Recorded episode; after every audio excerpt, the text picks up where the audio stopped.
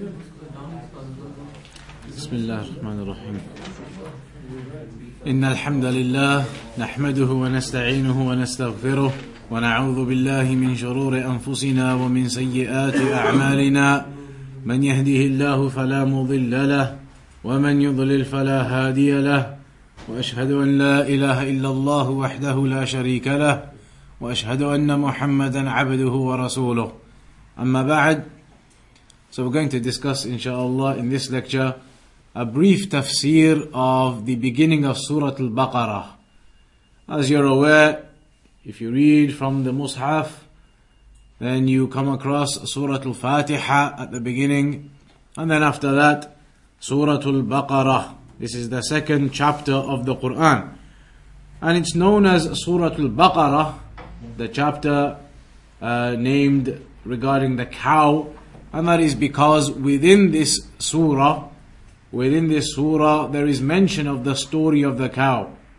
Uh, there's a mention of a story regarding the cow uh, uh, in Bani Israel uh, when that individual was killed. But that's a story that comes later on. Uh, we will be discussing the beginning of Surah Al Baqarah and some of the meanings in the beginning section of it. الشيخ فوزان حفظه الله تعالى mentioned regarding سورة البقرة هذه سورة عظيمة تضمنت علوما غزيرة في العقيدة والأحكام وقصص الأمم السابقة وغير ذلك. He says this is a great surah, a great chapter which includes many different types of knowledge from aqidah and rulings and stories of the previous nations that came before us and other than that. And that's why the Prophet ﷺ used to encourage the people to learn Surah Al-Baqarah. The Prophet ﷺ used to encourage the people to learn Surah Al-Baqarah. So he would say to them, as is narrated in the Musnad of Imam Ahmad, تعلموا سورة البقرة فإن أخذها بركة وتركها حسرة ولا يستطيعها البطلة Learn Surah Al-Baqarah. The Prophet ﷺ said, تعلموا سورة البقرة. Learn Surah Al-Baqarah. فإن أخذها بركة. For indeed taking it, learning it, understanding it, there is blessing within that. وتركها حسرة. And leaving it, abandoning it, not knowing it, not understanding it, then that is loss. It is sorrow and loss for the individual who does not. وَلَا يَسْتَطِيعُهَا الْبَطَلَةِ And the Prophet ﷺ also mentioned that the shayateen, the devils from the jinn, and otherwise they are not able to burden Surah Al-Baqarah. They can't handle Surah Al-Baqarah. And that's why it's mentioned that if a person was to recite Surah Al-Baqarah within their homes, then that is a means of protection from the shaitan, from the shayateen, the devils of the jinn, entering the home of that person. Just as it is mentioned in the hadith of Abu Huraira in Sahih Muslim, إن الشيطان ينفر من البيت الذي تقرأ فيه سورة البقرة. That indeed the shaitan flees runs away from the home where Surah Al-Baqarah is recited within it. The shaitan runs away from the home where Surah Al-Baqarah is recited within it. إن الشيطان ينفر من البيت الذي تقرأ فيه سورة البقرة. The shaitan flees from the house, runs away from the house where Surah Al-Baqarah is being recited within it. Often people ask the question, they say, is it enough? Is it sufficient to play Surah Al-Baqarah on the phone, on the MP3, on whatever it might be? Can we play it and leave it playing on these recording devices, these electronic devices? Is that sufficient? Some of the scholars like Sheikh Muhammad bin Salih al-Uthaymeen rahimahullah ta'ala mentioned it is not sufficient. The hadith says whoever recites Surah Al-Baqarah, it is required for you to recite it, not to play it on some electronic device. If, however, a person played it on an electronic device, that is still goodness. It is still good to listen to the Quran, etc. But Sheikh Muhammad bin Salih al Uthaymeen, rahimahullah, mentioned that to be within this narration of keeping the shayateen out, then what would be advisable is that a person reads it himself, not just to put it on some device and consider that to be sufficient. Better for a person to make the wudu, to take the mushaf, to sit down and to recite. Recite the Quran that Allah subhanahu wa ta'ala revealed as a guidance. Um, so then after that, the Shaykh also mentions, as the Prophet ﷺ said here, learn Surah Al-Baqarah because there is blessings, there is blessings within it. Blessings within Surah Al-Baqarah. And if you leave it, then that will be sorrow and sadness and grief for a person who leaves it. As for learning it, then as Shaykh Fawzan mentions, the meaning of that is تعلم قراءتها على الوجه الصحيح ومعرفة معانيها وتفسيرها to learn how to recite it properly and to understand its meanings and to understand its tafsir. That's what the Quran was revealed for. To read it, to understand it, to practice it, to know the tafsir of it, all of those factors. That's why Allah said that the Quran, it is a guidance for all of mankind. And it is something which there is no differing within. No falsehood comes to it from the right or the left or from behind or in front. It is a book protected by Allah subhanahu wa ta'ala. So it's upon the people to learn and read and understand the Quran and memorize the Quran and practice the Quran.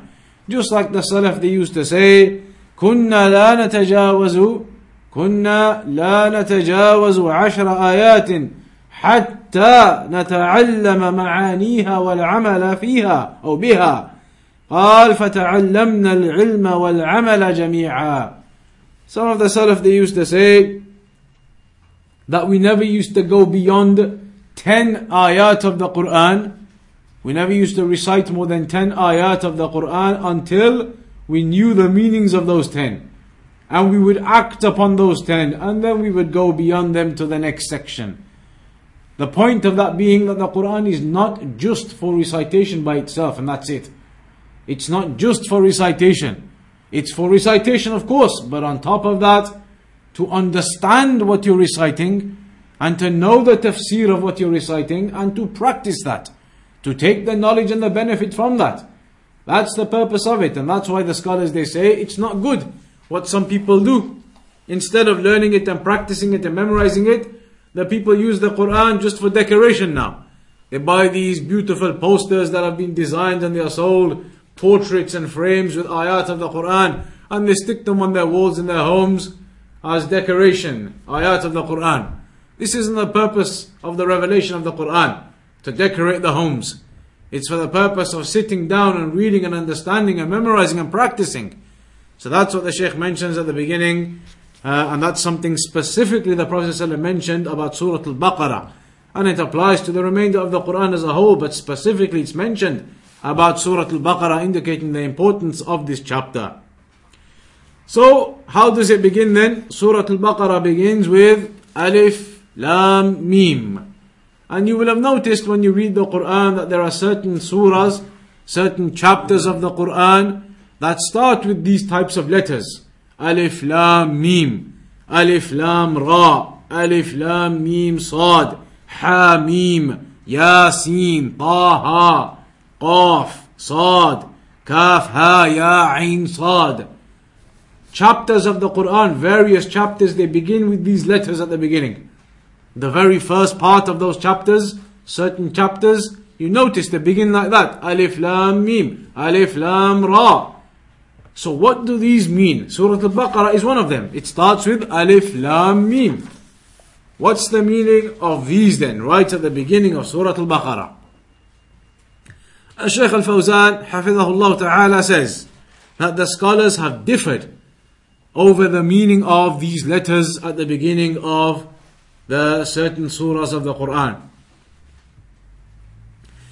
The majority of the scholars, Al Jumhur, they say أنها تمر كما جاءت لأنها مما استأثر الله تعالى بعلمه فلا يبحث عنها لأنه لا دليل على البحث فيها وتعيين المراد منها The majority of the scholars The majority of the scholars, the Jumhur, they say that these beginnings of these particular surahs with these letters Alif Lam Mim Alif Lam Ra etc they are to be left as they are we do not have knowledge of their meanings these are to be left as they are recited as they are they are a part of the Quran a revelation a miracle from Allah and they are to be left as they are and not to be investigated and to try to find out the reality of what these letters mean they are to be left as they are they are revelation from Allah and they are to be left as they are. You recite them and you continue. There is no specific meaning that we understand from them, from these letters at the beginning of the surahs. That's what the majority of the scholars they say. There are some scholars though, they have mentioned that there is a purpose to them that we understand. Clearly the Quran, all of it, there is meaning behind it.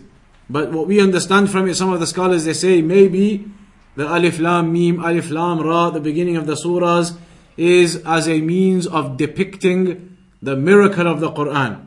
That this Quran, it was revealed to a group of people who were upon the Arabic language. And they were the most powerful in the Arabic language. Those Arabs who lived at the time of the Prophet ﷺ, they were extremely powerful in Arabic. To the extent that it used to be said that if you were to pick one person randomly and ask him to give you poetry that rhymes a thousand verses off the top of the head there and then they would give you a brand new poem that they make up there and then rhyming with a thousand verses all of it rhyming in Arabic that's how strong they were in the Arabic language but despite their strength in the Arabic language and their power with regards to the Arabic language then this was the miracle of the Quran that even with that power of the Arabic language they had they were unable to be able, they were unable to tell us to explain these words, Alif Lam Mim, Alif Lam Ra. They were unable to uh, explain those even despite their power of Arabic language. So this is uh, something that the scholars they mention that perhaps it is as a means of indicating the miracle of the Quran, these particular letters uh, that were revealed in the language of the Arabs, and yet they were not able to bring anything similar to it. They were not able to bring anything comparable to it. And that's why that challenge is open up until the day of judgment. Whereby Allah subhanahu wa ta'ala mentioned that if you are in doubt, if you are in doubt about what we have revealed, فَأْتُوا بِمِثْلِهِ Then bring something similar to it. And nobody will ever be able to bring anything similar to the Quran in any shape whatsoever. After that then, Allah subhanahu wa ta'ala says, ذَلِكَ الْكِتَابُ لَا رَيْبَ فِيهِ هُدًى لِلْمُتَّقِينَ That is the book where there is no doubt within it, a guidance for the pious. That is the book where there is no doubt within it. This is the book. There is no doubt in it. It is a guide to those who are the muttaqeen the pious ones. ذلك الكتاب, you might learn in the Arabic language that ذلك typically means that. Something far away. However, here, why would Allah subhanahu wa ta'ala, or why has it been said, ذلك الكتاب, that is the book, when actually the Quran is right here. We have the Quran in your homes, in your phones, in the books, it's there. The Quran is there, you have it available, you hold it, so why does Allah say that is the book? As if it's something far away. Because dhalika doesn't always mean that in terms of something far away. One of the other ways that dhalika can be used is to indicate the greatness of something. So even though the Quran isn't far away, it's here. In fact, it's so close, some people have it memorized in their hearts. That's how close it is. You have it there, in your hearts, in your hands. But the reason why Allah says ذَلِكَ is to indicate the greatness of this book. To indicate the greatness of the Quran. ذَلِكَ الْكِتَابُ لَا رَيْبَ فِيهِ Allah says that is the book where there is no doubt within it. This is right at the beginning. Open up the Mus'haf, right at the beginning. ذَلِكَ الْكِتَابُ لَا رَيْبَ فِيهِ that is the book, or this is the book rather, indicating greatness, that there is no doubt within it whatsoever.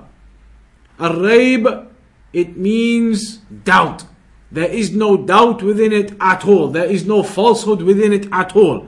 That's why Allah said, وَلَوْ كَانَ مِنْ عِنْدِ غَيْرِ اللَّهِ لَوَجَدُوا فِيهِ اخْتِلَافًا كَثِيرًا if this Quran was from someone else besides Allah, then they would have found much differing within it. But there is no differing within it, there is no conflict within it, there is no contradiction within it, because all of that is from Allah subhanahu wa ta'ala. Then Allah says after that, that this is the book, the great book where there is no doubt within it, Hudan lil muttaqeen. It is a guidance for the pious. Does that mean that the Quran is only a guidance for the pious people and it is not a guidance for other people? What does this ayah mean? Allah says, Hudan lil muttaqeen. It's a guidance for the pious people. What about those people who are not pious? Is the Quran not a guidance for them? Clearly, no doubt, the Quran is a guidance for everyone. For everybody. So what does it mean? What it means is that even though the Quran is a guidance for everyone, for the pious, the non-pious, for the righteous, the non-righteous. It's a guidance for everybody who reads and understands and practices it. However, from all of the people that are there, who from amongst the people actually benefits from the Quran? Which type of people actually sit and read and memorize and practice the Quran? The pious or the non-pious? The pious. That's why Allah is saying this is a guidance for the pious. Because really, even though it's a guidance for everyone, it's only the pious, the righteous ones who are going to sit down and learn it and memorize and practice it. As for those that don't do that, then they are not taking the guidance from the Quran. The ones who aren't reading it, they're not memorizing it, they're not understanding it, they're not learning it, then they're not taking the guidance from the Quran. But the righteous ones and the pious ones, they will do that. They will sit and they will learn and they will benefit and they will practice the Quran, understand the Quran. That's why Allah says it's a guidance for the pious because they are the ones who are going to benefit in reality. As for those people who don't bother, they don't use their time to read the Quran or to memorize the Quran or to understand the Quran, then they're not going to benefit from the Quran. They don't benefit from the meanings of the Quran, they don't understand the Quran, they don't memorize anything from the Quran. And that's why Allah says here, Hudan lil muttaqeen, that it is a guidance for the pious. And that guidance, as the scholars have mentioned, is two types. There are two general types of guidance. There are two general types of guidance. One type of guidance is what is known as Hidayatu ad-dilala wal-irshad. The guidance of indicating the correct from the false, the truth from the untruth, i.e., knowing what the right way is, knowing what the false way is, knowing what bid'ah is, knowing what sunnah is, knowing what tawheed is, knowing what shirk is, knowing the right from the wrong, knowing the correct way from the wrong way. That is the general type of guidance, and that's what the prophets and the messengers came to teach us. They came to teach us what is the right way, what is the wrong way, what is the sunnah, what is the bid'ah, what is the tawheed, what is the shirk. So you are able to understand what is correct and what is not correct. That is one type of guidance, and that's what the prophets and messengers came to teach us, and that's what we aim to teach the people also. To explain to them the right from the wrong, the sunnah from the bid'ah, the tawheed from the shirk. But then there is a second type of guidance also, and that is hidayah to tawfiq, the guidance of, you may be able to say, the inner guidance the inner guidance, the enlightenment of the heart. Because not everybody who you explain to them, this is tawheed, this is shirk, this is the religion, this is not the religion, this is sunnah, this is bid'ah, this is what you should do, this is what you shouldn't do. You could explain that to people. But maybe some people, even after you explain to them, they still don't bother. They carry on doing what they were doing. So that means even though you've given them the general guidance, the second type of guidance hasn't come to them yet. They haven't got that inner guidance, that enlightenment in their heart to be able to then practice the general guidance they've been given. which now tells them what the sunnah is and what innovation is. Tells them what religion is, what the religion is not, what shirk is, what tawheed is. For them to be able to practice that, then they are needing or in need of that inner guidance. So there are these two types of guidance. There are these two types of guidance. And when you say in Surah Al-Fatiha prior to Al-Baqarah, Ihdina sirat al-mustaqim in every rak'ah that you pray, guide us to the straight path. Which type of guidance are you asking for from these two? In Surah Al-Fatiha when you recite in every rak'ah, Ihdina sirat al-mustaqim, guide us to the straight path, then which of the two types of guidance are you asking for? Both? Both. Correct. So when in Surah Al-Fatiha, you are making the dua for Allah to guide you, then you're asking for both types of guidance. You're asking for Allah to make clear to you the right path from the false path, but also to give you the inner guidance for you to be able to accept the right path from the false path. Some people you tell them, but they don't accept. So you ask Allah for both types of guidance, the inner guidance too, so that you can then accept what the correct religion is and practice it and be upon that religion in practicing it. Not like those people who know, but they say we just can't do it. It's too difficult, etc., etc., and they don't practice. So you ask Allah for both types of guidance, the inner guidance also to aid you to be able to then practice the religion too. Um, who are the muttaqeen? Here Allah said that this Quran, it is a guidance for the muttaqeen. I.e. they are the people who genuinely benefit from it. Those who are not upon taqwa and they don't uh, read and learn, then they don't really benefit. But who are the muttaqeen?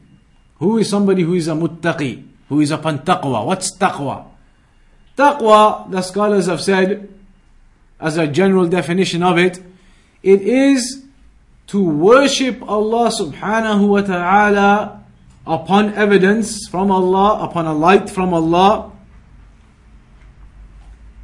desiring the reward of Allah. Worship Allah subhanahu wa ta'ala upon guidance from Allah, desiring the reward of Allah.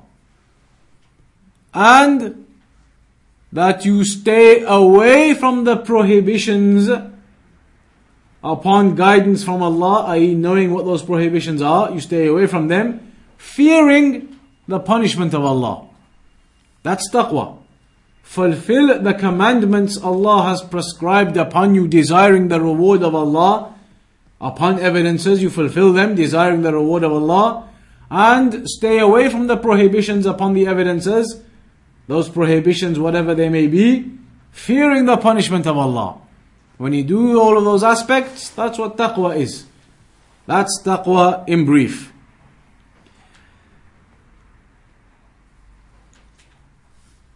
Thereafter, as Shaykh Fawzan mentions regarding this opening part of Surah Al Baqarah, he says, People, when it comes to guidance, we're talking about this guidance now, there are three different types. There are three different types of people when it comes to guidance.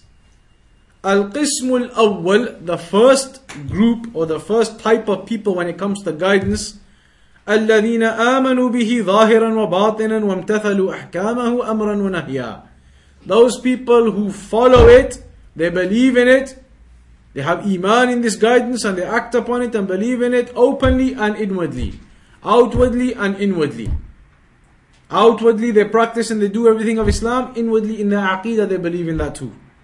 So outwardly and inwardly in their hearts they are practicing and believing and implementing Islam. That is one. The second category of people, al-qism al-thani, الذين كفروا به ظاهرا وباطنا those people who disbelieve in this guidance openly and inwardly outwardly and inwardly either clear kuffar the ones who disbelieve in it in their hearts and openly they disbelieve and don't do anything from Islam so they're the complete opposite but then there's a third category and who are the third category one category believe in it inwardly and outwardly, the believers. Another category disbelieve in it inwardly and outwardly, the disbelievers. Or the third category.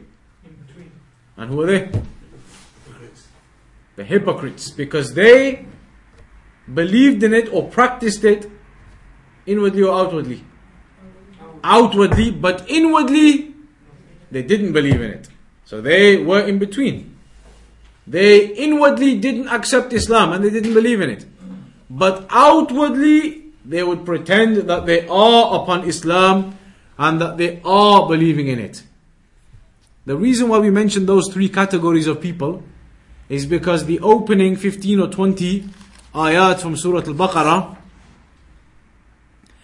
they speak about those three categories of people. In these opening 20 ayat or so of Surah Al Baqarah, you will see that Allah subhanahu wa ta'ala speaks about those three categories of people. Each category of people, Allah mentions certain ayat about them. The people who believe inwardly and outwardly. The people who disbelieve inwardly and outwardly. And the people who believe outwardly, apparently practicing it, but inwardly they disbelieve. Allah mentions ayat about all three categories of people in the first 20 ayat. If you read the Quran, the Mus'haf, the first page or two, all of these three people are mentioned within it. So, firstly, the first group that Allah speaks about are the muttaqun, the people who are upon the piety. People who are upon piety. They are those who believe in it inwardly and outwardly the believers, the mu'minun. So what does Allah subhanahu wa ta'ala say about them? Allah mentions three ayat at the beginning of Surah Al-Baqarah about that category of people. The believers, the Muslimin, the Muslims, the believers, the people of Iman. This is what Allah says about them. الذين يؤمنون بالغيب ويقيمون الصلاة ومما رزقناهم ينفقون This is the first thing Allah says about them. That those believers, this is one of their characteristics. This is the first description of a person upon belief. And this is what we mean by, this is what we mean by understanding and learning and practicing the Quran. This is right at the beginning of the Mus'haf. Right at the beginning, open it up and these are the ayat you're going to see. So now to understand this, the speech of Allah, what Allah is addressing us with. Here Allah tells us about certain descriptions of the people of Iman. One of their descriptions is يُؤْمِنُونَ بِالْغَيْبِ That they believe in the unseen. They believe in the unseen. However, what does that mean?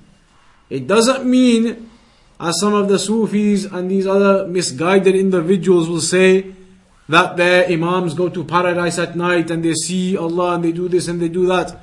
That's not the unseen we're talking about here. That's not the unseen that Allah was mentioning in the Quran here.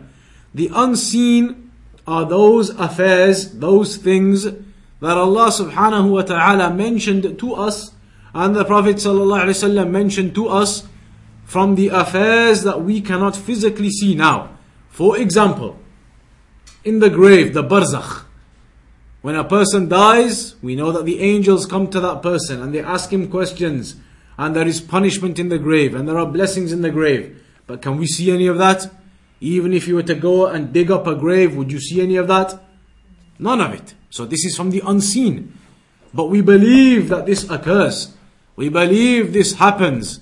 We believe in those affairs that are mentioned about the grave and the angels coming, etc. They come and they ask that person the three questions. Man Rabbuka, who is your Lord? Who is Allah? Tell me. Man Nabiyuka, who is your Prophet? Wama dinuka, what is your religion? As for the believers who studied and learnt and practiced, then they will be able to answer. As for those disbelievers who haven't got a clue, and they didn't bother to learn anything or to understand and to practice and to implement tawheed and to be upon this religion, then they will not be able to answer. And then there is the punishment of the grave that occurs. And there is the blessings of the grave that occur. How a door is opened up to hellfire for those individuals to see their place in the hellfire. And the evil smells and the heat come through and how a door is opened up into paradise and the beautiful smells they come through. All these things they occur in the grave, but they are from the unseen. But we as believers, Allah says one of the descriptions is they believe in those affairs with certainty, without any doubt. Also on the day of judgment, all of those things that are going to happen on the actual day of judgment, how the people are going to be resurrected, how the accountability is going to happen, how the books of the people are going to be given to them, how they're going to go to the pond, how they're going to cross over the bridge. All of those things from the day of judgment are from the unseen. But we believe in them and we have certainty that they are going to occur as the Prophet ﷺ told us they are going to occur. So all of that is from the unseen. Similarly, not only future things, but past things. In the Quran, does it not tell us stories of Ibrahim alayhi salam, stories of Musa alayhi salam, stories of Isa alayhi salam, story of Adam alayhi salam? Are we not told about these stories of the previous nations and prophets and messengers? We didn't see any of that. We didn't see any of those things happening at the time of Musa alayhi salam or the flood at the time of Nuh alayhi salam. We didn't see any of that. But we believe with certainty that those events they occurred. Absolute certainty that as Allah told us in the Quran, as it was narrated to us in the Sunnah, then those events occurred as they uh, were mentioned. This is all knowledge, or rather the belief in the unseen. And you could say that the greatest affair from the unseen, those examples we've given of the future things, of the past things, but there are certain affairs or there is a certain thing which is the greatest knowledge of the unseen. What is the greatest knowledge of the unseen? Not seeing Allah, but the belief in Allah. Does anybody see Allah? Has anybody seen Allah and will anybody see Allah before the day of judgment? No. Hadith of the Prophet sallallahu alaihi wasallam. لن تروا ربكم حتى تموتوا. You're not going to see Allah subhanahu wa ta'ala until you die. So upon this earth, then nobody has seen Allah subhanahu wa ta'ala, not even the Prophet sallallahu. But yet, even though we have not seen Allah, then we believe completely with Iman in the names and attributes of Allah, the descriptions that Allah mentioned about Himself in the Quran, the fact that Allah descends to the lowest heaven closest to the earth in the last third of the night, the fact that Allah is established above His throne, above all of creation in the heavens and the earth. We believe in all of these things even though it's from the unseen. So this is the first characteristic, the first description. And there's many things you can mention. Many other things. The angels, for example. The angels are from the unseen, but we believe in the angels. We believe that this is an army of Allah subhanahu wa ta'ala. And there are so many angels. It's mentioned that 70,000 go to the house in paradise. And every time that 70,000 finishes and leaves, another 70,000 comes and they never get a chance to get back in again. Because there are so many groups of 70,000 waiting to come. That's the great, huge numbers of the angels and all of the different jobs that they do. So we believe in the angels. Even now upon this earth, jinn, for example, they are unseen to us. Typically, they are unseen to us, but you believe in their existence that this is a creation that Allah subhanahu wa ta'ala has created and that they exist. And all of that is because Allah has informed us of that and the Prophet ﷺ has informed us of that regarding all of these affairs. And so we believe in them with certainty, irrelevant of whether your minds and intellects are able to understand or not. Some people now, unfortunately, those people who have strayed away, deviated away from the Quran and the Sunnah and the methodology of the Salaf, as we mentioned in Kun Salafiyan al Jadda, they now say we can only believe in things if we can feel them or see them or touch them. If our minds can understand them. If we can't see something, touch something, feel something, smell something, our minds can't understand it, they say it can't exist. And that is from the philosophy of these academics. That is from the philosophy of these academics, and it is against what the religion has taught us. Rather, with certainty we believe in the Creator. With certainty we believe in all of these other affairs of the unseen, and that is the first description and characteristic that Allah has mentioned about these people who are the believers. That is one of their descriptions. To be upon that certainty in the belief of the unseen that Allah and His Messenger have told us about. The second description that Allah mentions about the believers in this first ayah or the beginning of uh, Surah Al-Baqarah, وَيُقِيمُونَ الصَّلَاةِ That they establish the prayer. They establish the prayer. The prayer which is the second pillar of Al-Islam. The prayer which is the second highest pillar of Al-Islam. After the Tawheed, Shahadatu an la ilaha illallah wa anna Muhammadan abduhu wa rasuluh what we've been discussing recently now in the book, the conditions of La ilaha illallah. Then after that, the second highest pillar is the prayer. And in fact, on the day of judgment, أول ما يسأل عنه العبد الصلاة. أو كما قال النبي صلى الله عليه وسلم. That the first thing that a person is going to be asked about on the day of judgment is the prayer. Is the prayer. That will be the first thing the judgment is made for, for the individual in his actions. The prayer. If the prayer is good and correct, then the remainder of the actions will follow. But if the prayer is false and incorrect and deficient, then the remainder of the actions will follow. So the first thing that you'll be asked about is the prayer. And that's why it is the second highest pillar of Islam. And that's why also that Allah subhanahu wa ta'ala revealed the prayer in the heavens. The prayer was established, the ruling for it in the heavens. On the night of Al-Isra wal-Mi'raj, when the Prophet was taken up to the heavens, that's when Allah gave the commandment for the prayer. That shows the virtue of the prayer also. Because all the other commandments, it was the opposite. Jibreel would come down to the earth and teach them to the Prophet ﷺ. But on this occasion, it was the opposite. The Prophet ﷺ went up to the heavens to learn about this commandment. So that shows the virtue of the prayer also. Similarly, the Prophet ﷺ said, العهد الذي بيننا وبينهم الصلاة فمن تركها فقد كفر أو فقد أشرك that the covenant or the barrier between us and them and the disbelievers يعني is the prayer so whoever leaves it then he has disbelieved Whoever leaves it, he has committed shirk. The prayer is of vital importance, of extreme importance. And that's why some of the scholars even declared the one who leaves this prayer and abandons it as disbelievers. That is the factor that distinguishes a believer, a Muslim from a disbeliever. That he prays five times a day. So be warned and be aware of the severity of this prayer. And that's why Allah says here now, that they establish the prayer. That is the second characteristic of the believers. Establishing the prayer, what does it mean? It doesn't just mean praying it. It doesn't just mean praying it. Establishing the prayer, yuqimuna salah, means to pray it properly and accurately. With all of the sunnah acts that go with it, and all of the conditions and the pillars, with all of the different aspects and various aspects of the prayer with it. To pray that properly.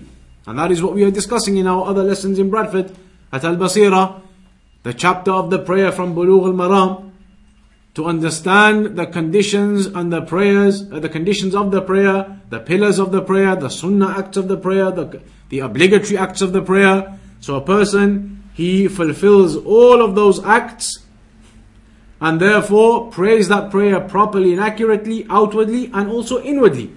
Inwardly he prays with tranquility and serenity and humbleness and humility in front of Allah subhanahu wa ta'ala. That is one of the characteristics of the believers that they pray their prayer in that manner. The, the, the third characteristic that Allah mentioned of the believers is وَمِمَّا رَزَقْنَاهُمْ يُنْفِقُونَ That from that which we have given them, the rizq, the sustenance we have given to them, then they spend from that. They spend from that sustenance we have given to them. They spend in all of the good ways. They spend in the ways that are obligatory upon them in terms of their families, their wives, their children, their parents, etc., whatever is needed of them. They spend also in the other affairs of benefit. Building a mosque, building masajid. Man bana lillahi masjidan bana Allahu lahu baytan fil jannah. Whoever builds a masjid for Allah, then Allah builds him a house in paradise. They spend their money in charitable causes towards Islam and aiding Islam. So the ones who do that, then this is another characteristic which is mentioned of those believers. That is because spending in charity in this way, it is something good, a goodness that a person does between himself and other people. Because when he spends in good causes, then other people are going to benefit from those.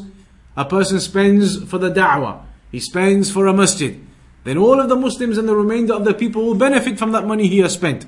They will benefit from the masjid that has been built. They will benefit from the books that are being distributed. So this is something that the people, the servants of Allah benefit from. If an individual spends in the cause of Allah, then they benefit from that. So that is a characteristic which indicates the goodness of a slave to other slaves. What is the first characteristic? Or the, the, the second characteristic of the prayer? That was the goodness of a servant between himself and Allah. Praying that prayer sincerely for the sake of Allah. And of course you give the charity sincerely for the sake of Allah too, but the people they will benefit from that. They will benefit from this charity that a person he gives. That's why there's a narration that Shaykh al-Albani rahimahullah ta'ala said is authentic, Hassan. There's a narration where the Prophet ﷺ, he required to gather some charity from the people for a particular reason. So he told the people that we need charity, we need some donations. So on that occasion, Umar ibn al-Khattab radiallahu anhu had a reasonable amount of wealth at that particular time. So Umar radiallahu anhu says, when I heard the Prophet say that we need some charity, he said, I was reasonably well off at that time. So he said, I decided I'm going to try and beat Abu Bakr as-Siddiq radiallahu anhu. Because Abu Bakr as-Siddiq, the best of the people after the Prophet ﷺ, he was the best of them all. But Umar radiallahu anhu said, I was going to try and beat him on that time. Because I had a reasonable amount of wealth, so I thought, I'll try and beat him. So what did he do? He said, I came with 50% of everything I had. All of the wealth that I had, 50% I just took it and brought it. 50%, half of it, and I put it down for the Prophet ﷺ, the charity. Then he says Abu Bakr as-Siddiq radiallahu anhu came. And he came with how much? Everything. Abu Bakr as-Siddiq radiallahu anhu came and he put down everything he had. So then the Prophet ﷺ said to him, What have you left for your family? He said, I've left for them Allah and His Messenger. The complete trust and dependence in Allah. The scholars they say that that's an example from Abu Bakr as-Siddiq radiallahu anhu due to this level of trust and dependence in Allah and the situation that it was. But normally speaking, then a person, he should give the amount that he's able to give, but at the same time, still be able to have enough to look after his family and the other rights that are upon him. That's what you should normally do. Give as much as you are able and still have what you need to be able to fulfill your duties of looking after your wife, your children, etc. But this is an example of how the companions they were in their charity and in giving. Um, after that, then, that's one of the characteristics that Allah mentions that they give this money, they spend in the path of Allah in this charity, and that's why even in the hadith it mentions that when a person dies, in qata'a amaluhu illa min thalath. When a person dies, all of his actions are cut off, they're finished, apart from three things. One of them is علم ينتفع به. Knowledge that he leaves behind and other people benefit from it. One of them is ولد صالح يدعو له. A person leaves behind righteous children, a righteous son who makes dua for his parents after they die. So they benefit from the dua that the person, their children are making for them, asking Allah to forgive them, etc. One of them is sadaqatin jariyah. A person does some ongoing charity. He builds a masjid, for example, and dies. Even after his death, the Muslims are going to benefit from the masjid. So that person will continue to get the reward for that. So this is something mentioned for the characteristics of the believers that they spend in the path of Allah in that way. The fourth characteristic that Allah mentioned, the fourth characteristic that is mentioned here, والذين يؤمنون بما أنزل إليك وما أنزل من قبلك وبالآخرة هم يوقنون And those who believe in that which was revealed to you and that which was revealed before you. This is regarding those people who believed in the Prophet ﷺ from the people of the book. The people of the book, the Jews and the Christians, then they used to believe in their previous books, the Torah and the Injil, what's now known as the Old Testament and the New Testament. But when the Quran it came and the revelation it came and they left that religion of the Torah and the Injil because it had been distorted and they came to Islam, then that was a virtue for those people. It was a virtue for those individuals who left their religion of Christianity or Judaism and they came to Al-Islam. So Allah mentions here those who believe in that which is revealed to you and they believe in that which was revealed prior to you, i.e. the Torah and the Injil. Um, so those people, it's as if they have two rewards. They have the reward of being upon their original religion when it was revealed, the Torah and the Injil, which was the speech of Allah originally, and then afterwards it became distorted. It was the speech of Allah, but it became distorted. But then afterwards they came to Islam and they had iman in that, so they are rewarded for that also. So this is what is mentioned, and on top of that, we can also say that we as Muslims believe in the previous books as a part of our iman too. One of the six pillars of iman is the belief in the books, and that includes the Quran, of course. But prior to that, the Injil, what's known as the Bible, the uh, New Testament, the Torah, the Old Testament, the Zabur, what was given to Dawood alayhi salam, all of these other books and scriptures, we believe in them. Some scholars even say every single prophet had a book, but we don't know the names of them all. So all of those scriptures and books and prior, previous uh, revelations that came, then we accept them all and we believe in them all. And then it says, وَبِالْآخِرَةِ هُمْ يُوقِنُونَ And those believers, they have absolute certainty in the hereafter. They have absolute certainty in the hereafter. And that is what we mentioned already, uh, which is included in the belief in the unseen. So these are some of the descriptions Allah mentions about those people who are upon piety. And this is what we mean by taking knowledge from the Quran and understanding it and practicing it. There's some characteristics now that Allah has mentioned the believers are upon. That's what you need to be upon. Upon establishing the prayer, upon believing in the unseen with certainty, upon giving in charity, all of these types of affairs that are mentioned. So that is something that is required. Then Allah mentioned the reward for those people. The believers who have these characteristics, Allah mentions their reward.